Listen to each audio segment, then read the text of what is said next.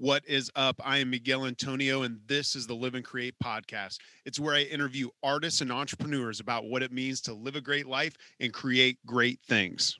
On today's episode, we have the artist Nicholas Caesar. He's been featured on Late Night with Conan O'Brien. He was the curator of art for Scream 4, and his works of art have been sold all over the world. We stumble upon advice for new artists. We talk a lot about merging business and the art world and what that should look like. And we we dive into the topic of how an artist should truly never stop their whoring ways. Uh, there's a whole lot of great information in here. We also talk about the value community, and I hope you guys enjoy. The Live and Create Podcast.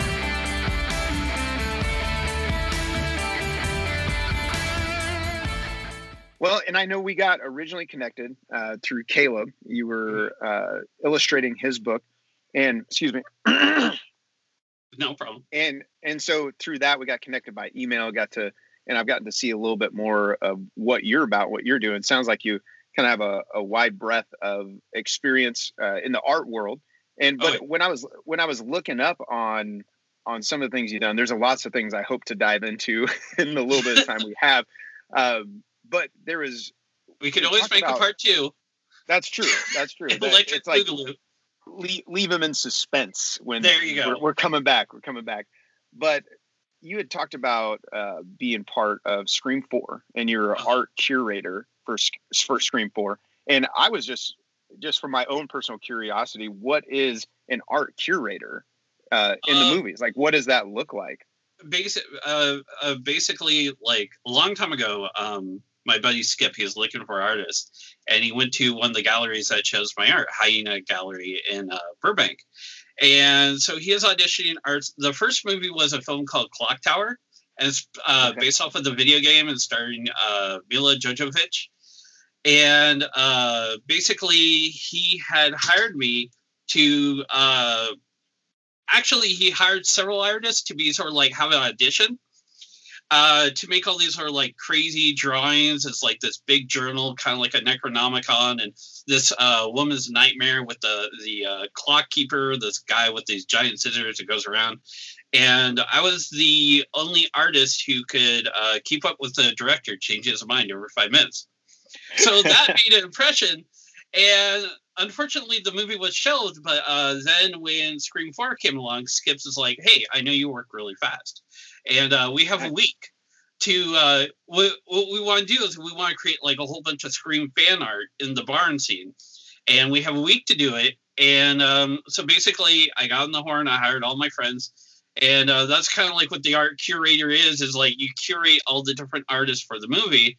Um, and we basically we had about a week to do it. We finished it a week, mailed it all there. Uh, then Wes Craven was like, "Oh, hey, I like these. I'm, I'm going to keep them all in the office." And Skip's like, "No, they're for the movie. They're not yours." and he's like, "But I want them." And he's like, "No, they're like, you know, all these people worked really hard to get, you know." And stuff. He's like, oh, "Okay." So then once you're on the set, um, Skip kept moving them around uh, and became kind of like a Where's Waldo because he's like, I'm going to make sure none of these are cut out, and with all the different angles. So uh, then uh, I'm watching the movie, and then Courteney Cox walks underneath it, and it's the closest I ever got to a friend. And uh, so that was like my big break. And the whole movie, I'm like, like and, and, it's one of these like uh mixed bags so scream 4 is not that great but i'm working with uh wes craven which is like a childhood dream of mine that's that's I mean, a real fantastic. horror movie you know, and um, yeah, it, it, it, was super awesome. And then after the um, after we got all the art back, uh, then we had a show. We uh, showed all the art at uh, Hyaena Gallery, and so then I still see where's the Hyaena Gallery at? Hyaena Gallery is in Burbank, California. Okay, gotcha. And um, and what's really funny now is uh, every once in a while, uh, I see the piece that I, I, I sold to them for about two hundred dollars, uh, and then I see it resurfacing in all these prop catalogs for like seven hundred fifty dollars, a thousand dollars, two thousand dollars, and this is the kicker. Uh, I forgot to sign it. Ah, oh, damn. so I had to send this like you know, we were in such a rush to do everything and like, you know, I'm trying to get everything boxed and done and paint dry everything, get it all to the thing. I was like, oh, I forgot to sign it. Maybe I need to like send a little piece of paper that they could tape on the back with my signature on it or something like that. But you know, I, I, I think it's I think it's just like like like you're saying, it's like no matter how prepared you are for something, um, you know, something always happen out in left field. So that's a I think that's a cool lesson for really any artist too, because you were part of this film that you put so much work into and it gets shelved and a lot of people think well that's just over but what it did is it opened up yet another amazing door for you uh, which yeah. was even bigger than the first opportunity i think that's a really cool thing to see i had a friend who's an actress uh, out in new york and she auditioned and really worked her ass off for this one part and then it, it got pushed aside but then like 2 mm-hmm. weeks later it gets a call for a much bigger role for something else so that's it's really cool to hear like as an artist you you made the best of the opportunity because you you were able to work so quick but then boom you you get this bigger opportunity uh, within it. That's really cool. Totally. And, and the first movie that got shelved i remember going skip and i was like oh man it got shelved. He's like well did you get paid? I'm like yeah. They was like shut up. That's true. Like, i used to Oh, go ahead. Go ahead. Oh, sorry. So yeah, he's like a prop master from like a million movies, from Fight Club to all these different things and stuff like that. He's like, uh, he's like, you don't even want to know how many of my films like I worked on their shelf and everything. It's like, if you got paid, that's success. If you didn't get paid, like, you know. Yeah, I had a bass player when we would tour. Every once in a while, we'd find ourselves in these really strange places, like backwoods of you know West Virginia, doing some random gig on the way to the other main gig and uh, I was bitching about it like in the van at like 2 a.m. and uh, and he just looks at me. I got quiet. and He goes, "So is the check gonna clear?" I was like, "Yeah." He goes, "Then maybe you should shut up." yeah, exactly. it's like, yeah, yeah, I should accept it. That that was like, I mean, I mean, that was like a. I remember when I first started doing art um, professionally and everything. I had no idea what I was doing because it's like I took art classes, right? And it's basically like you're at summer camp making like bead, like you know, uh, macaroni art, wallets. Yeah, the, the fence with the popsicle sticks. Yeah, right? I felt I felt, I felt like I was just there, kind of like you know, like twiddling my thumbs, and no one ever taught you about the business side of art, and right. it's as important as your art, you know, because it's like I know, and you probably know, like a million different artists, they were like, or creative people who don't sort of show outside of their house or the room or whatever. They're just they just sit on their talent, uh, and a lot of that's because they didn't know. And like when I first started out, I just went, I grabbed a magazine like Juxtapose. I went through all the artists. I was like, how do you make it as an artist? And they're like, the ones that did respond to me, they're like, I don't know, I'm still foot pedaling it. you know, these are like guys in Juxtapose too. And I was like, I thought you guys like you know, had it made and all the stuff, or rolling in money like Basquiat and Andy Warhol and everything. They're like, nope, got two jobs. so, They're like, nope, still working my ass off. But that's I see that in bands a lot. There's a lot of bands that are up and coming artists that I really respect and admire. And the more I've like seen what they're up to behind the scenes, like some of them are they'll go on like a six month tour, you know, before COVID, and they come back and they're you know a waitress at a, a, local place just to try to make ends meet. It's like it's the the art world is it's a rewarding world, but uh-huh. uh, it sounds like you know very well it can be a yeah, very well, painful, I mean, slow world as well. Yeah, it's it's uh, like it, it, was a really fun because like I, I had like a million jobs from like I was a tour guide at the Winchester Mystery House. I was selling knives door to door. Uh, like I was at Morgan Stanley Dean Witter as an account pirate. I was doing Tiger Woods taxes. I was doing all these different things. And the one thing that's like, uh, I remember like when, when I was temping, it's like everyone I was temping with is like a telephone Jim Jesus. He's like this uh, rapper from Anticon. The like they're all like writing novels and everything like that. And you sort of like you have this sort of camaraderie where like none of us want a desk job, you know. Exactly. and it's like, but you like, I mean, when when I for when I was first starting out, it, it's like, um, you you know, it's like before I could really figure like uh put a plan together to the business side of art.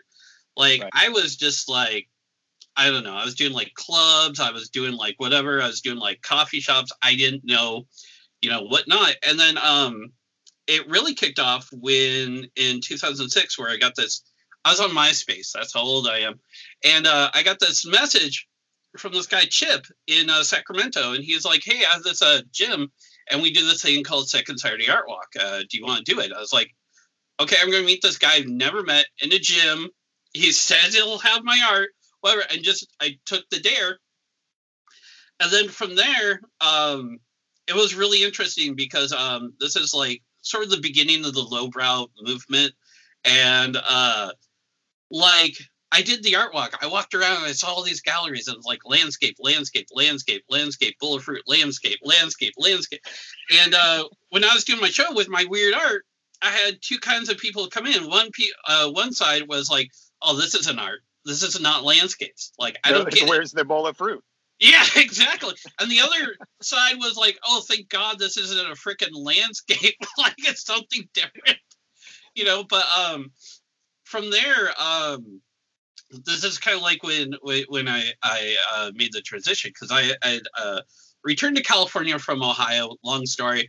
Came back with like a handful of CDs. Like I was like poor. I was living on a hooker mattress in a house that looked like the Fight Club house in Oakland, and um, like and I had no money and stuff like that. So like a fear, desperation, and poverty were like my teachers of like okay like if i'm going to be an artist and like and this is around like um like all the jobs is like the recession all the jobs were like all gone and everything like that so like i was just like stuck in this weird kind of quagmire um and then um and then at the second saturday art walk i it was really weird because i was so different and my stuff stood out uh i would make rent money every month and it's like and the, but then it's also you have to hustle because it's like every second Saturday art walk is four hours.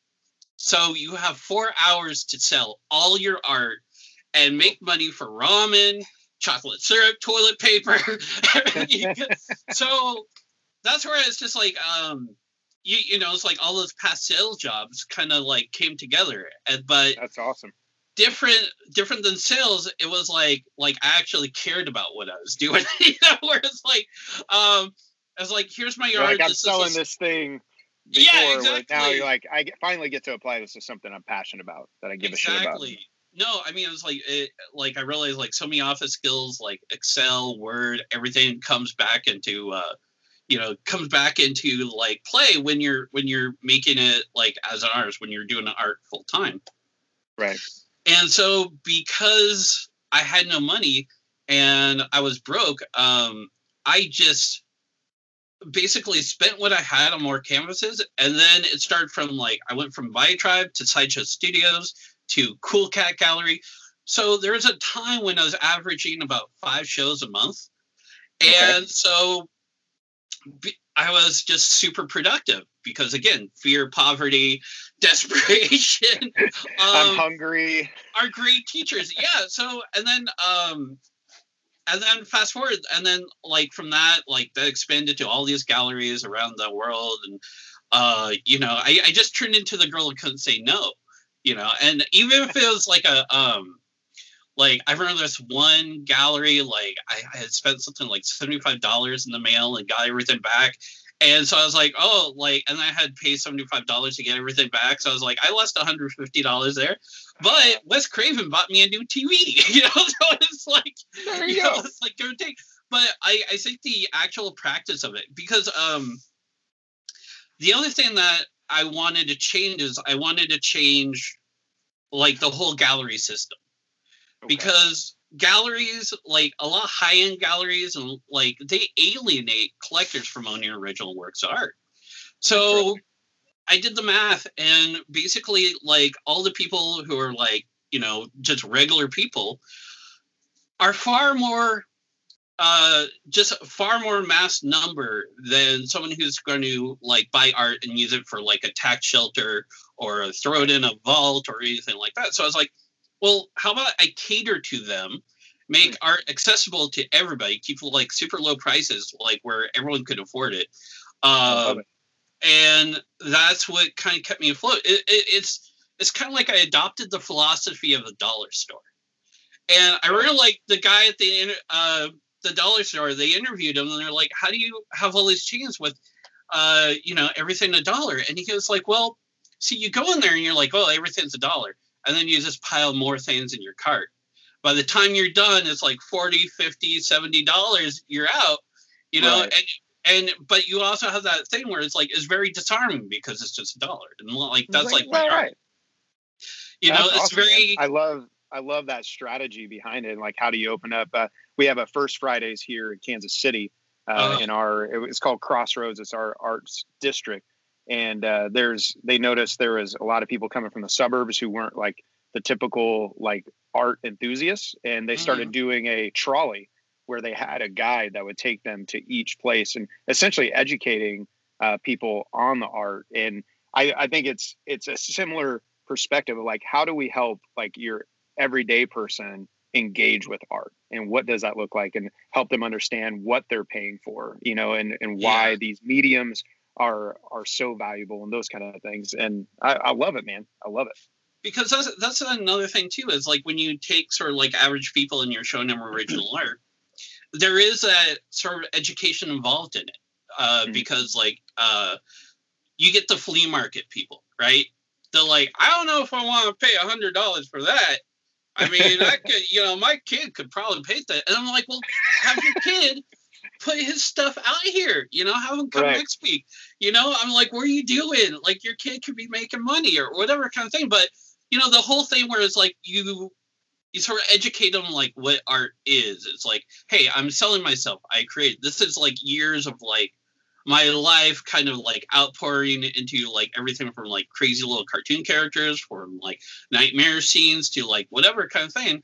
Um you, you, you know and, and and it's you're creating something from nothing you know Right. and what i'm doing and, and you just sort of like educate because like having low prices too you get the stigma is like oh it's not worth that much versus the like philosophy behind it and you're like no this is like this is like and, and people have told me this where it's like it's like having your own leonardo da vinci it's like having your own personal like you know because like all the commissions that i do um everything's like again i'm the girl that doesn't say no. So it's like you know you know and they're like wow this is like a real painting. I'm like yeah it is a real painting and you can afford it and you can afford more.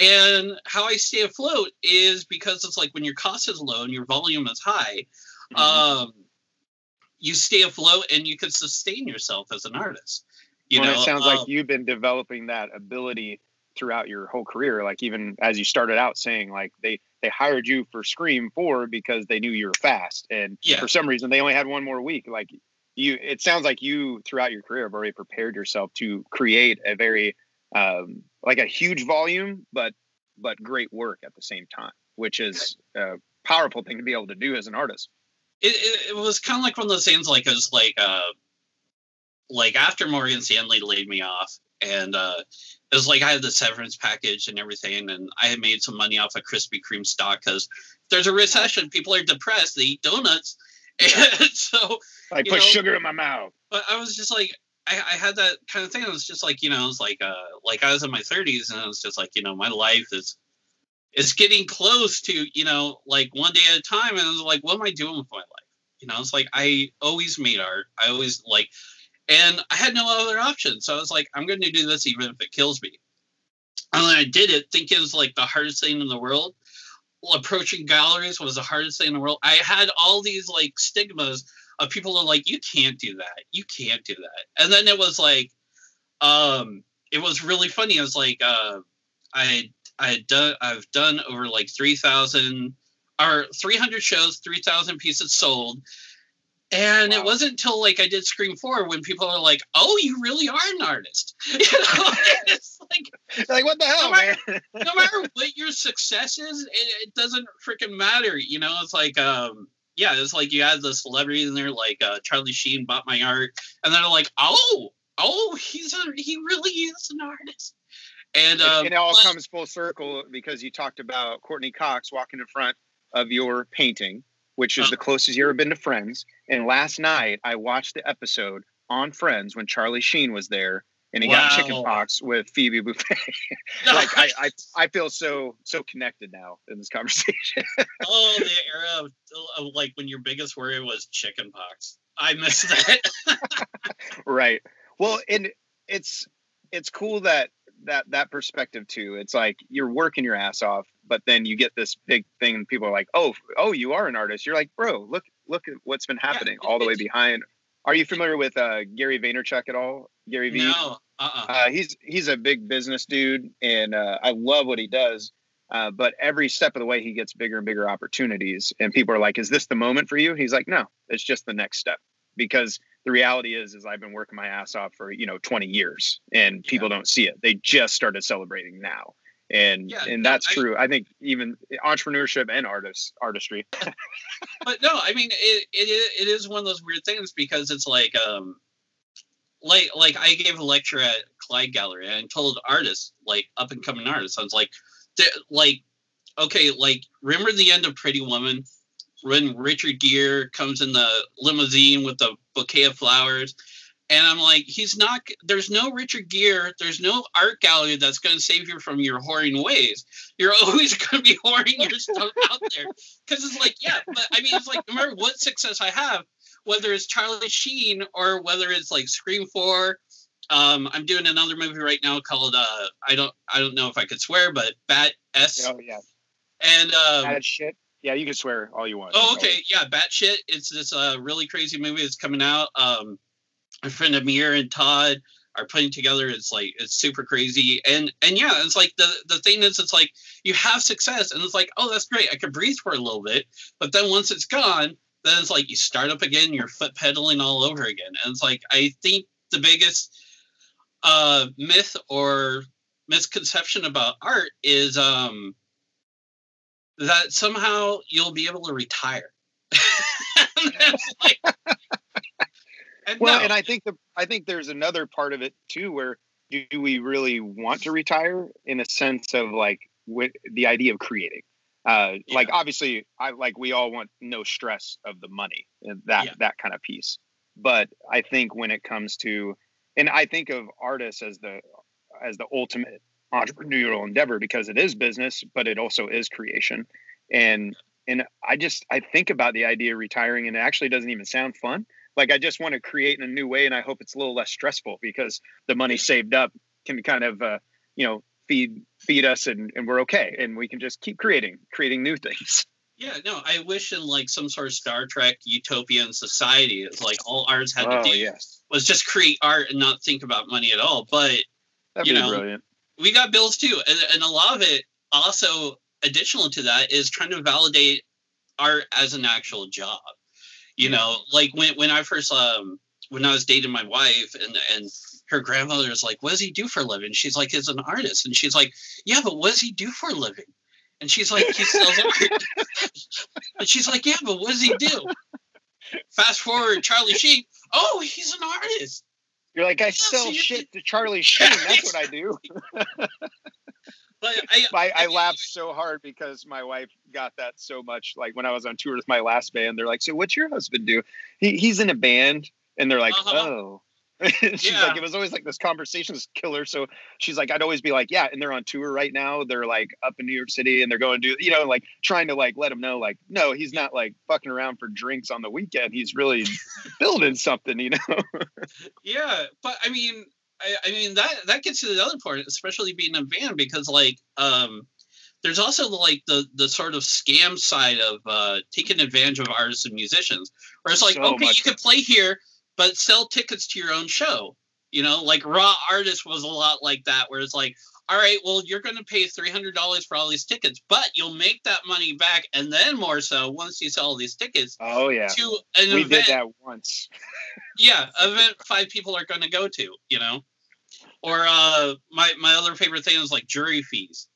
Like i'm sorry i don't care about what your opinion is of my art. Jury fees what is this? Yeah jury fees is like okay let's say you're submitting your art to a gallery and they're like Oh. okay $25 jury fee uh $25 hanging fee $25 this uh postcard fee and you're like I, do you realize like i am a broke ass artist? Like Yeah. i have no money but you want more money from me for this thing? It's like no you know? And there's so many and one thing i see i don't know if it, it's in the visual arts world but in the band world it drives me insane. There are a million people who want to sell you a million programs online so you can learn how to do Oh, yeah. X, Y, Z. Now I'm all about learning. We we paid for some of that as a band, and but we had to thoroughly thoroughly research and found about 95% of them are all full of shit and Yeah. there are people who couldn't make it as an artist um, or a manager or whatever it was and it, it, Yeah. wa- it wasn't until we found the people who were like oh no they really did the thing and now they're showing us how to do the thing it's so hard and and i yeah it, it that frustrates me so much i don't know if, if that's in the visual arts world Oh, as yeah. well. Oh yeah, no, I get a lot. Remember in uh, I think it was like a Rolling Stone magazine. They had the little blurb where it's like, "Hey, get your poem published in our magazine, only like twenty five dollars or whatever." like that yeah And it's like, "Hey, we're doing this art book, and we want your art in there. Just pay this fee, and your art's in this like kind of thing." And it's like, um, I remember like a while back, um, Charles Band. He makes all these like really crappy horror movies, like uh, Puppet Master. They're like bad but Oh. fun, you know, kind of thing. Right. Evil Bong, uh, Gingerdead Man, and stuff like that. And he was um he was doing the thing where he's like charging people basically product placement fees to be in his movie. So it's like, hey, if you make this for five hundred dollars, we'll put it in this movie. Right. And um, I remember talking to Bill at Hyaena about it. It's like, hold, this is so weird because I got paid to be in a movie, yet he's trying to charge Ah. me to be in a movie. And Bill's like, yeah, and he's like, the worst thing about it is like, if you're in that movie, everyone knows you paid to be there.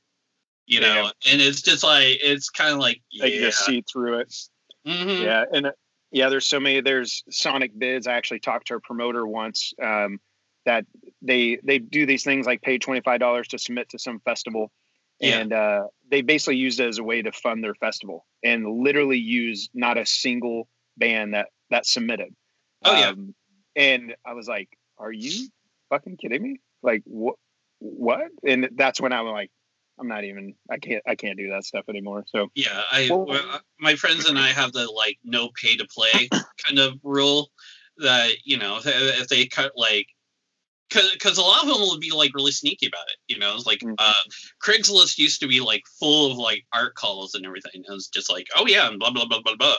Uh, then you hear stories like I had a friend who worked in the city and at the art gallery. Uh, he would go to like Italy. He would go all these different places, buy get all this art, and he's like, "Oh yeah, I'll sell it in America from you for you." And uh, they would call and they're like, "How's my art doing?" He's like, "Oh, not good. It's still here." mm, And he had sold all of it. my know. god So it's just you know, I mean that's Well, where it's, it's- like, um, it's our dream and our passion and we put our heart into it you were talking about that where you're like you're putting all of yourself into this creation. And then you couple that with the majority of us are broke especially in the beginning. And so we Yeah. become desperate and we become artists can become easy easy prey. And it's Yeah. it's sad. It's sad when it happens.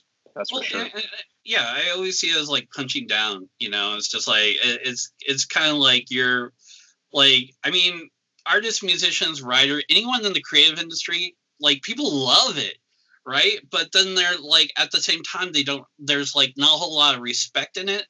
If Mhm. that makes sort of like kind of sense, where it's like, um, where it's just like yeah, no matter like how many like what you've gone through to be at the space that you are now and Yeah. all the trials and error trials by fire all that kind of stuff and that you, you know it is one of those things where it's like uh unless you do a jingle for like dr pepper they're like you know it's Like, like.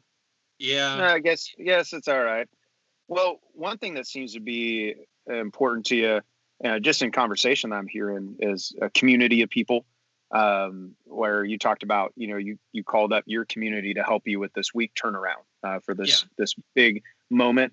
Uh, as I was looking up on some of the things you, online, it seems like you're also involved with trying to help support and and invest in in other people. Uh, where what does that look like for you, and where where does that come from for you? well i I, I, I, th- I think one of the weird things is like competition in the art world. I don't get it because it's like we're all fighting. We're all like it's it's it, like i don't want to compare it to nam but it's like one of those war movies where we're all in this together. So why are we like you know um but it's also like one of those things where um you, you know uh there are certain people out there you've probably met them that are sharks that are just like they'll do whatever they can for success. They'll do stepping stones. They'll be your friend one day you teach them everything that you know and then they just like shit can you right? Deuces. yeah, totally. Um, but it's also like and, and that's the that's also one of the things that kind of keeps me afloat too because it's like all right let's say you're, you're a shark right and you work all the way up and you have the success and everything and you're in juxtapose and you're in Hi-Fructose and you're in all the things and everything like that right then you're like kind of like a one hit wonder and then mm-hmm. people are like oh yeah there's that person and then they disappear right yeah. um when you build a community of collectors and artists and you and you and you have that kind of like you know everyone has each other's back everyone supports each other and everything like that. Well when the hard times comes you have like kind of like a safety net to fall on mm.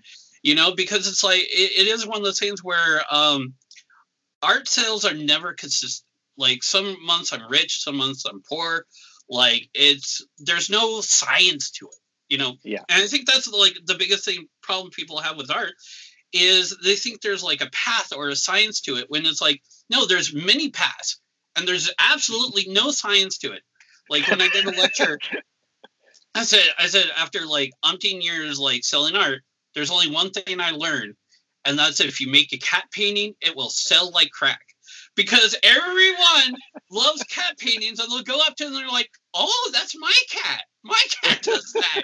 and it doesn't matter how You're good like, yes, or bad it, is. Your cat. cat paintings are like I was like, if you need to make rent fast, cats. Because it's like there there are certain like subject matters. And and this is like, I mean, as you're an artist, you're pro you're you're uh product testing at the same time. You're like, okay, this sells, this doesn't sell, this is like, you know, kind of thing. And at the same time, you're trying to express yourself, but you also have to make money. So then, uh, like in the lecture, I was like, if you need rent money quick, make a fuck ton of cats. Just cat, cat, cat, cat, cat. And I'm like, you'll be set because it's like, and, and it's funny because uh, like I'll make art, and my friends will see like, oh, you're making a bunch of cats, huh? Slow month, huh, buddy? I'm like, yeah. That's awesome. But, yeah, for us, know, it's it's the cover it's the cover songs where so many original bands, original artists don't want to do covers. They feel like a sellout.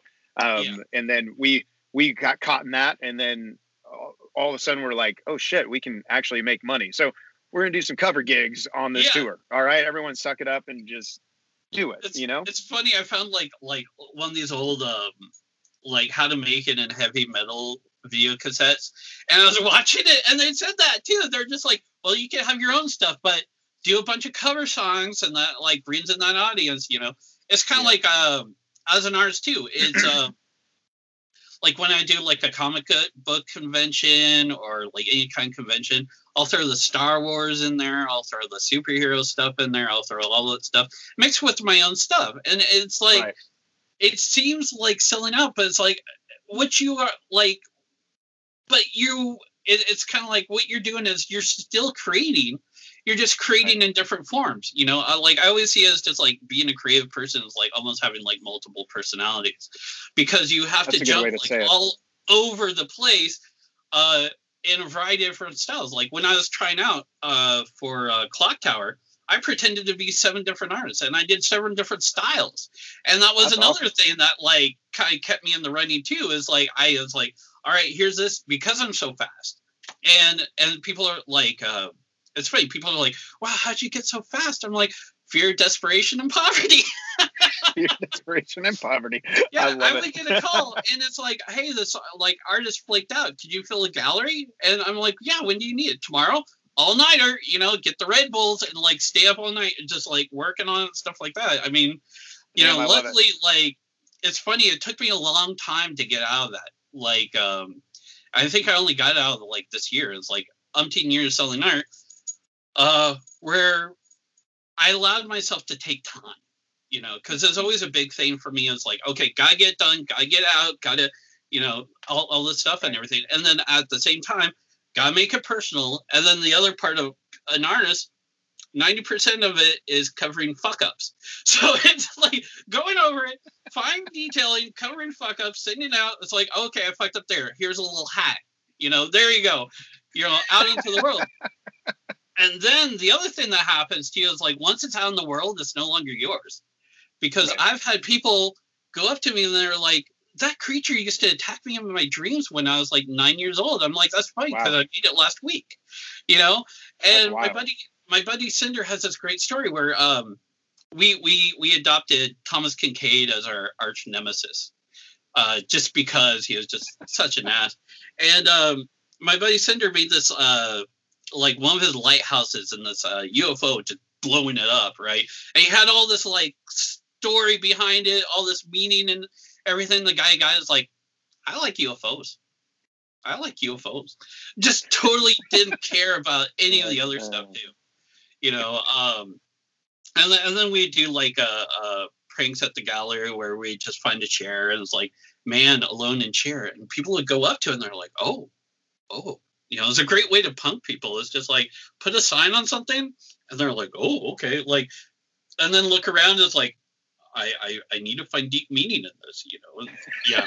Try they're they're trying really hard. Like let Yeah. me dive in. totally. Yeah, uh, my my my my friend Temple, she put paint on her boobs and she squished them on this glass window frame. And this person's like, "Oh, that's all about recycling. Yeah, we need to give back." and she's like, "I just did it for fucks, you know, like, like I just did it for fun." But you know, and the guy bought it, you know. So it's like that's the other thing too. Is it, just like it hit him deeply, and she was like, I, I just put my boobs on on a yeah, but I mean, on a glass plate. That's it. but it's kind of like once you let go of ownership of your own art, you know, that's the hard thing to do.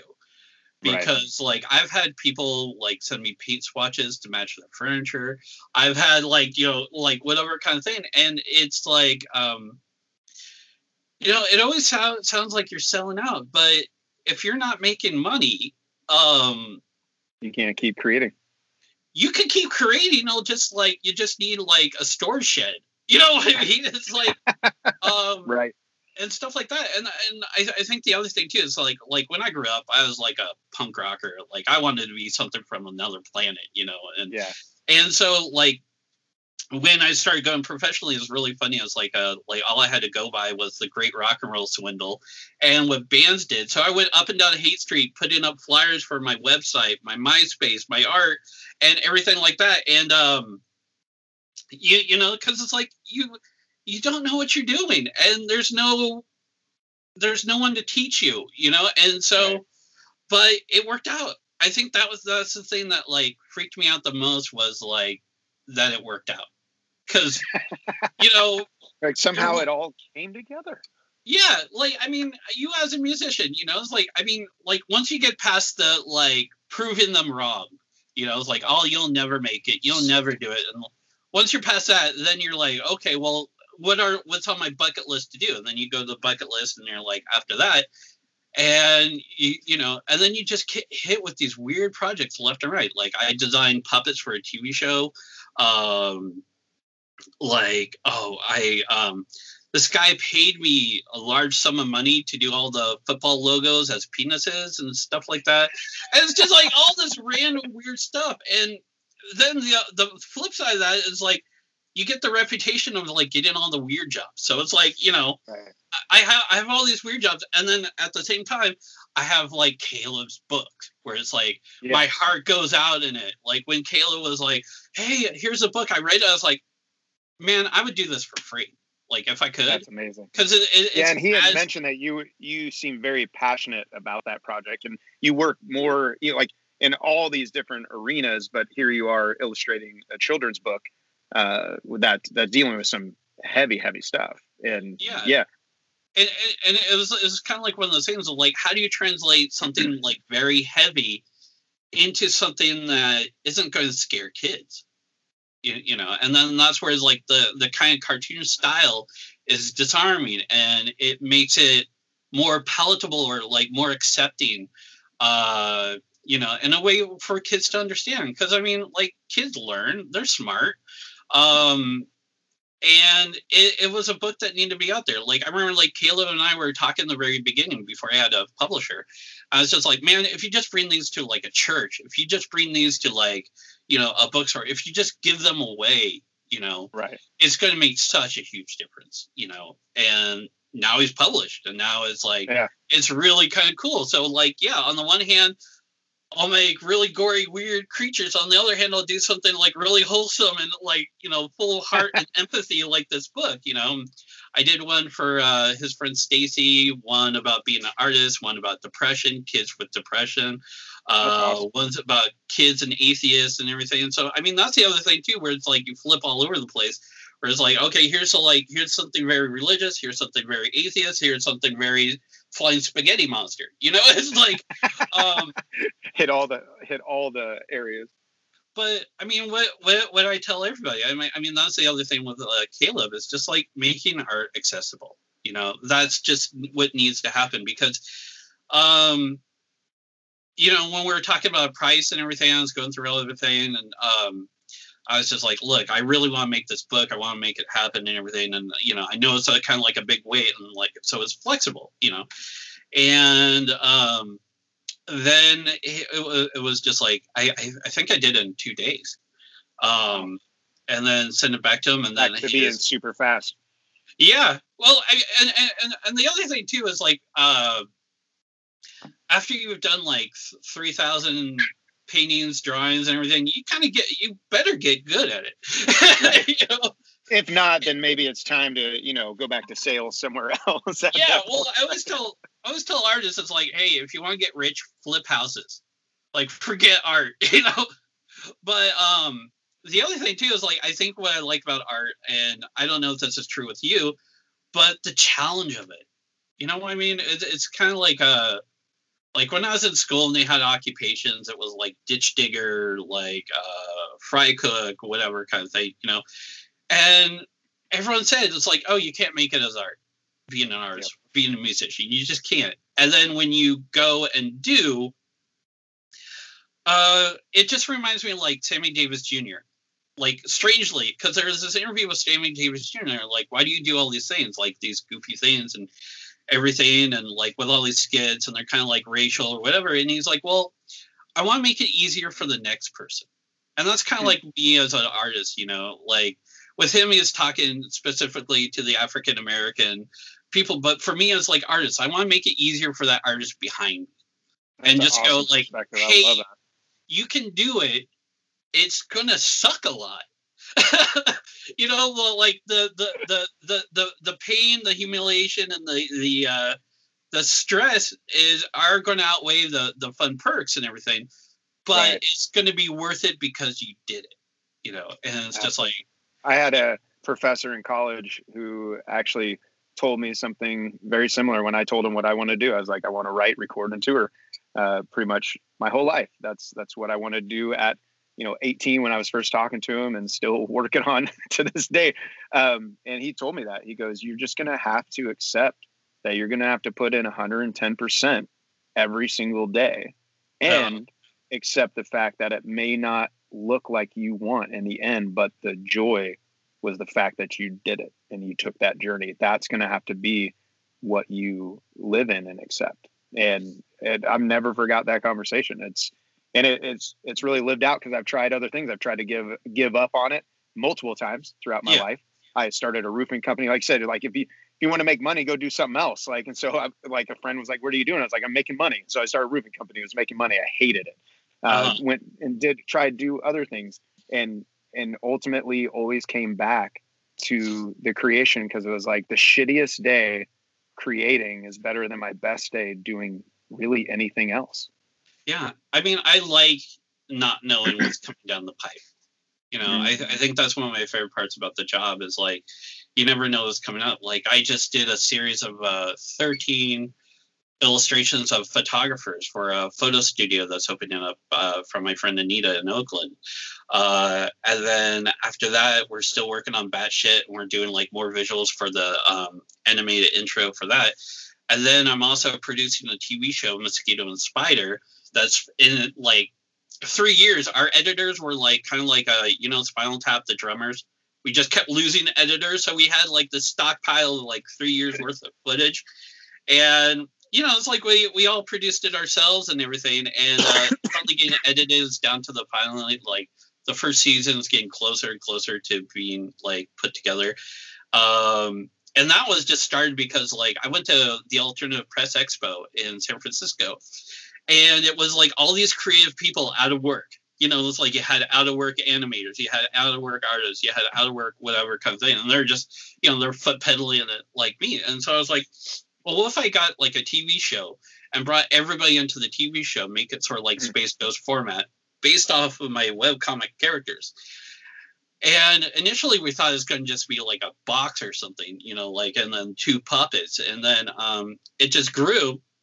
Now has a professional set, uh, professional actors. Wow. Uh, we have bins and bins and bins of thousands of puppets. Uh, and yeah, now it's like seeing the light of day. So it's like, it, it's just nice to put that payoff. But at the same time, sometimes you forget that you're involved in so many things that I often feel like the thing like I'm getting nothing done. But it's like, oh, you have a movie over here, you have a TV show over here, you have this project over here, you have this project. This is coming to light. This is coming to light. So it's like, I, I don't know. I, I, I think you just get so focused on what's coming in that you forget what you have accomplished. You know? Yeah. Sometimes it's, uh, it's yeah. You have to stop and look back a little bit. Be like, oh, yeah, I kind of kind of did do that. That's good.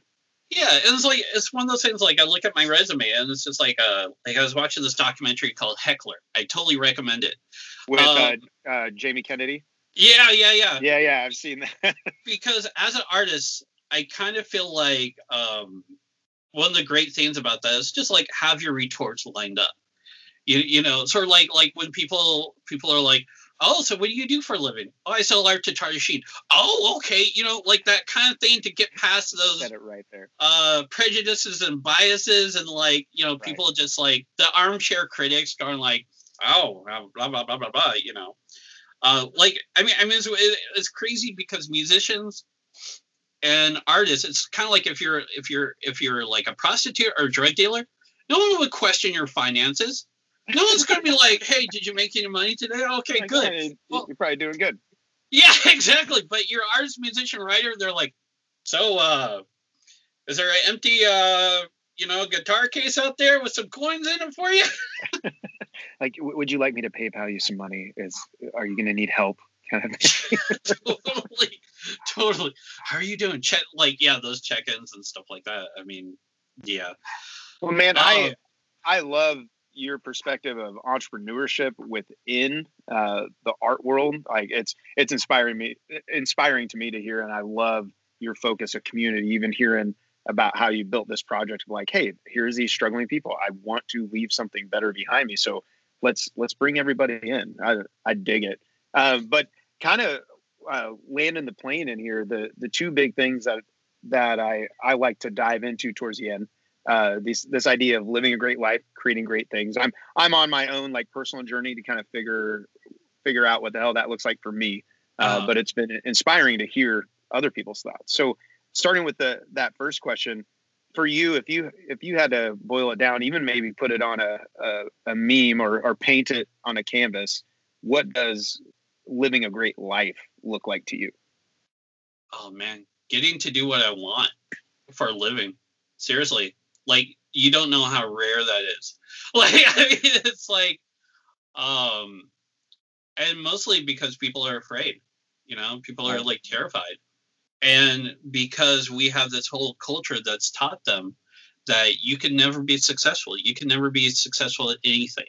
You know, it's like kind of like to push you down, kind of thing to make you smile and enjoy Bagel Wednesday at your corporate job or whatever kind of thing. um, you, you know, I mean, it, it's it, it's kind of like one of those things. Like even even when I wasn't making money on art, I was making art, and that to me is the best life. Is I get to do what I want for a living. I work with all my friends, you know, it's like I, and the people who hire me become friends, like Caleb, and he and I bonded over Microwave Massacre, the really crappy horror movie. Uh, but, I've not heard of that one. yeah, but I mean, it's like I I think like I remember like I was doing this one show in Artery Gallery in uh, Benicia, and he said it's like you know, people forget that like being an artist, you you have to have social skills, you know, and it doesn't seem like the, like this big thing, but like I remember back in the day, I was a shy church mouse. Like I was so quiet, you know, uh, in my teen years, and I had this friend Desmond who was like he talked like a game show host but he got all these chicks and everything. And I was like, wow, he's cool. Like, hey, I'm gonna start talking like a game show host so I could get all these chicks too. So I started talking like a game show host, got me out of my shyness. But then I had to retrain myself to learn how to talk like myself and not him or a game show host. So something like a little more like authentic or whatever. But because of that thing, it's like, I mean, it's kind of like you network with everybody. You, you know, it's like I've had um like I used to have the thing where you send these letters to like people fighting the war and everything. You send them like candy from the dollar store and everything like that. Well, it's like one of the guys from there um, contacted me six years later to develop like a to design a hot sauce label, right? Hmm. And then another person bought my art. He commissioned me to do uh, Uncle Sam, Cthulhu, and the Kraken, and he mounted that on his uh, tank in Afghanistan. so, Damn. Yeah so i mean it's kind of like like the stories like you're never you're never without great stories when you're you know when when, when you're talking to people. And and and and i think that's the biggest thing. Like i think 90% of my success is uh based off of like danny trejo said the same it's like every success i've ever had was stemmed from doing something good for somebody else. And that's a that's I think the best way to kind of network and and and and connect with people. Um, because like I've done a lot of like free drawing, I've done a lot of like free work and everything. Um, uh, and other stuff just because like I like this or that or the other, and then that from that that stemmed to like all these different things, and you know people pot using art for podcasts and everything like that. I ended up like uh, I'm one of the artists for uh, Prank Call Nation and uh, uh, Fun Lizards of America, the Snowplow Show, like all these print colors, and like I draw people getting angry and stuff like that. Um, you know, and and it's just you know it, it's it's kind of like it's, it's one of those things where you have to like it goes back to yourself, and you're like, wow, like I'm doing this job, and I'm happy in this job, and this job isn't like a job, you know, it's like. Um, and you like where you're grateful at this things- point just to be able to get paid uh, to do it in in a sense. and At least for me. that- At least for me. and underneath that it's um it's world domination because let, let, let, let me explain like making your art accessible right selling to a million different people having your art in every house next to the tv is like i may never be in a museum i may never have like you know introspective or like something like that but i've conquered the world like when one of my pieces Oh. ended up in a thrift shop i was like i made it that's that to me is success like when your stuff is so much out there that it ends up in a thrift store. You know, People are just and- like, you know, I, I got to get rid of some things, and you're like, what? That's Yeah, awesome, but- man. That's awesome. I mean, I think it's like it's like changing the idea of art and make like when you change the idea of art and you make it obtainable and accessible and everything. Like, uh, it's it's one of those things where like um I don't know, it just tells a story. It keeps going and going and going. Like I've had art like my art given away to other people from other people and just keeps spreading around like a virus and it's just like it's a lot like that's the that's what I'm going to leave behind. And that to me to to me is success because it's like yeah, you know, it's like I'm not you know, I'm not an Oprah or whatever, but I don't care about that. But I am in everybody's house, you know, and like Well, and you, and really, you you found a way to do what you love, to do actually what you want, and execute that way.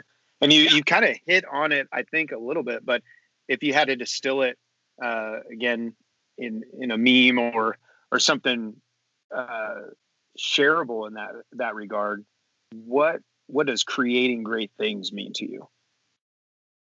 uh probably Frankenstein. You're gonna have to unpack that one for me. Okay, so when I first learned to draw, right? Like I didn't know how to draw, so I tried to trace the TV as the images were going across the TV, and then I used to watch this show Creature Features, and when I saw Frankenstein, right here, he built a creation out of all these variety of sources. He put together and gave it life. And I feel like that's kind of art. It's like all right, like I'm a big fan of B movies and monster movies. I'm a big fan of Ren Stimpy. I'm a big fan of all this stuff. It all goes into this big kind of creation.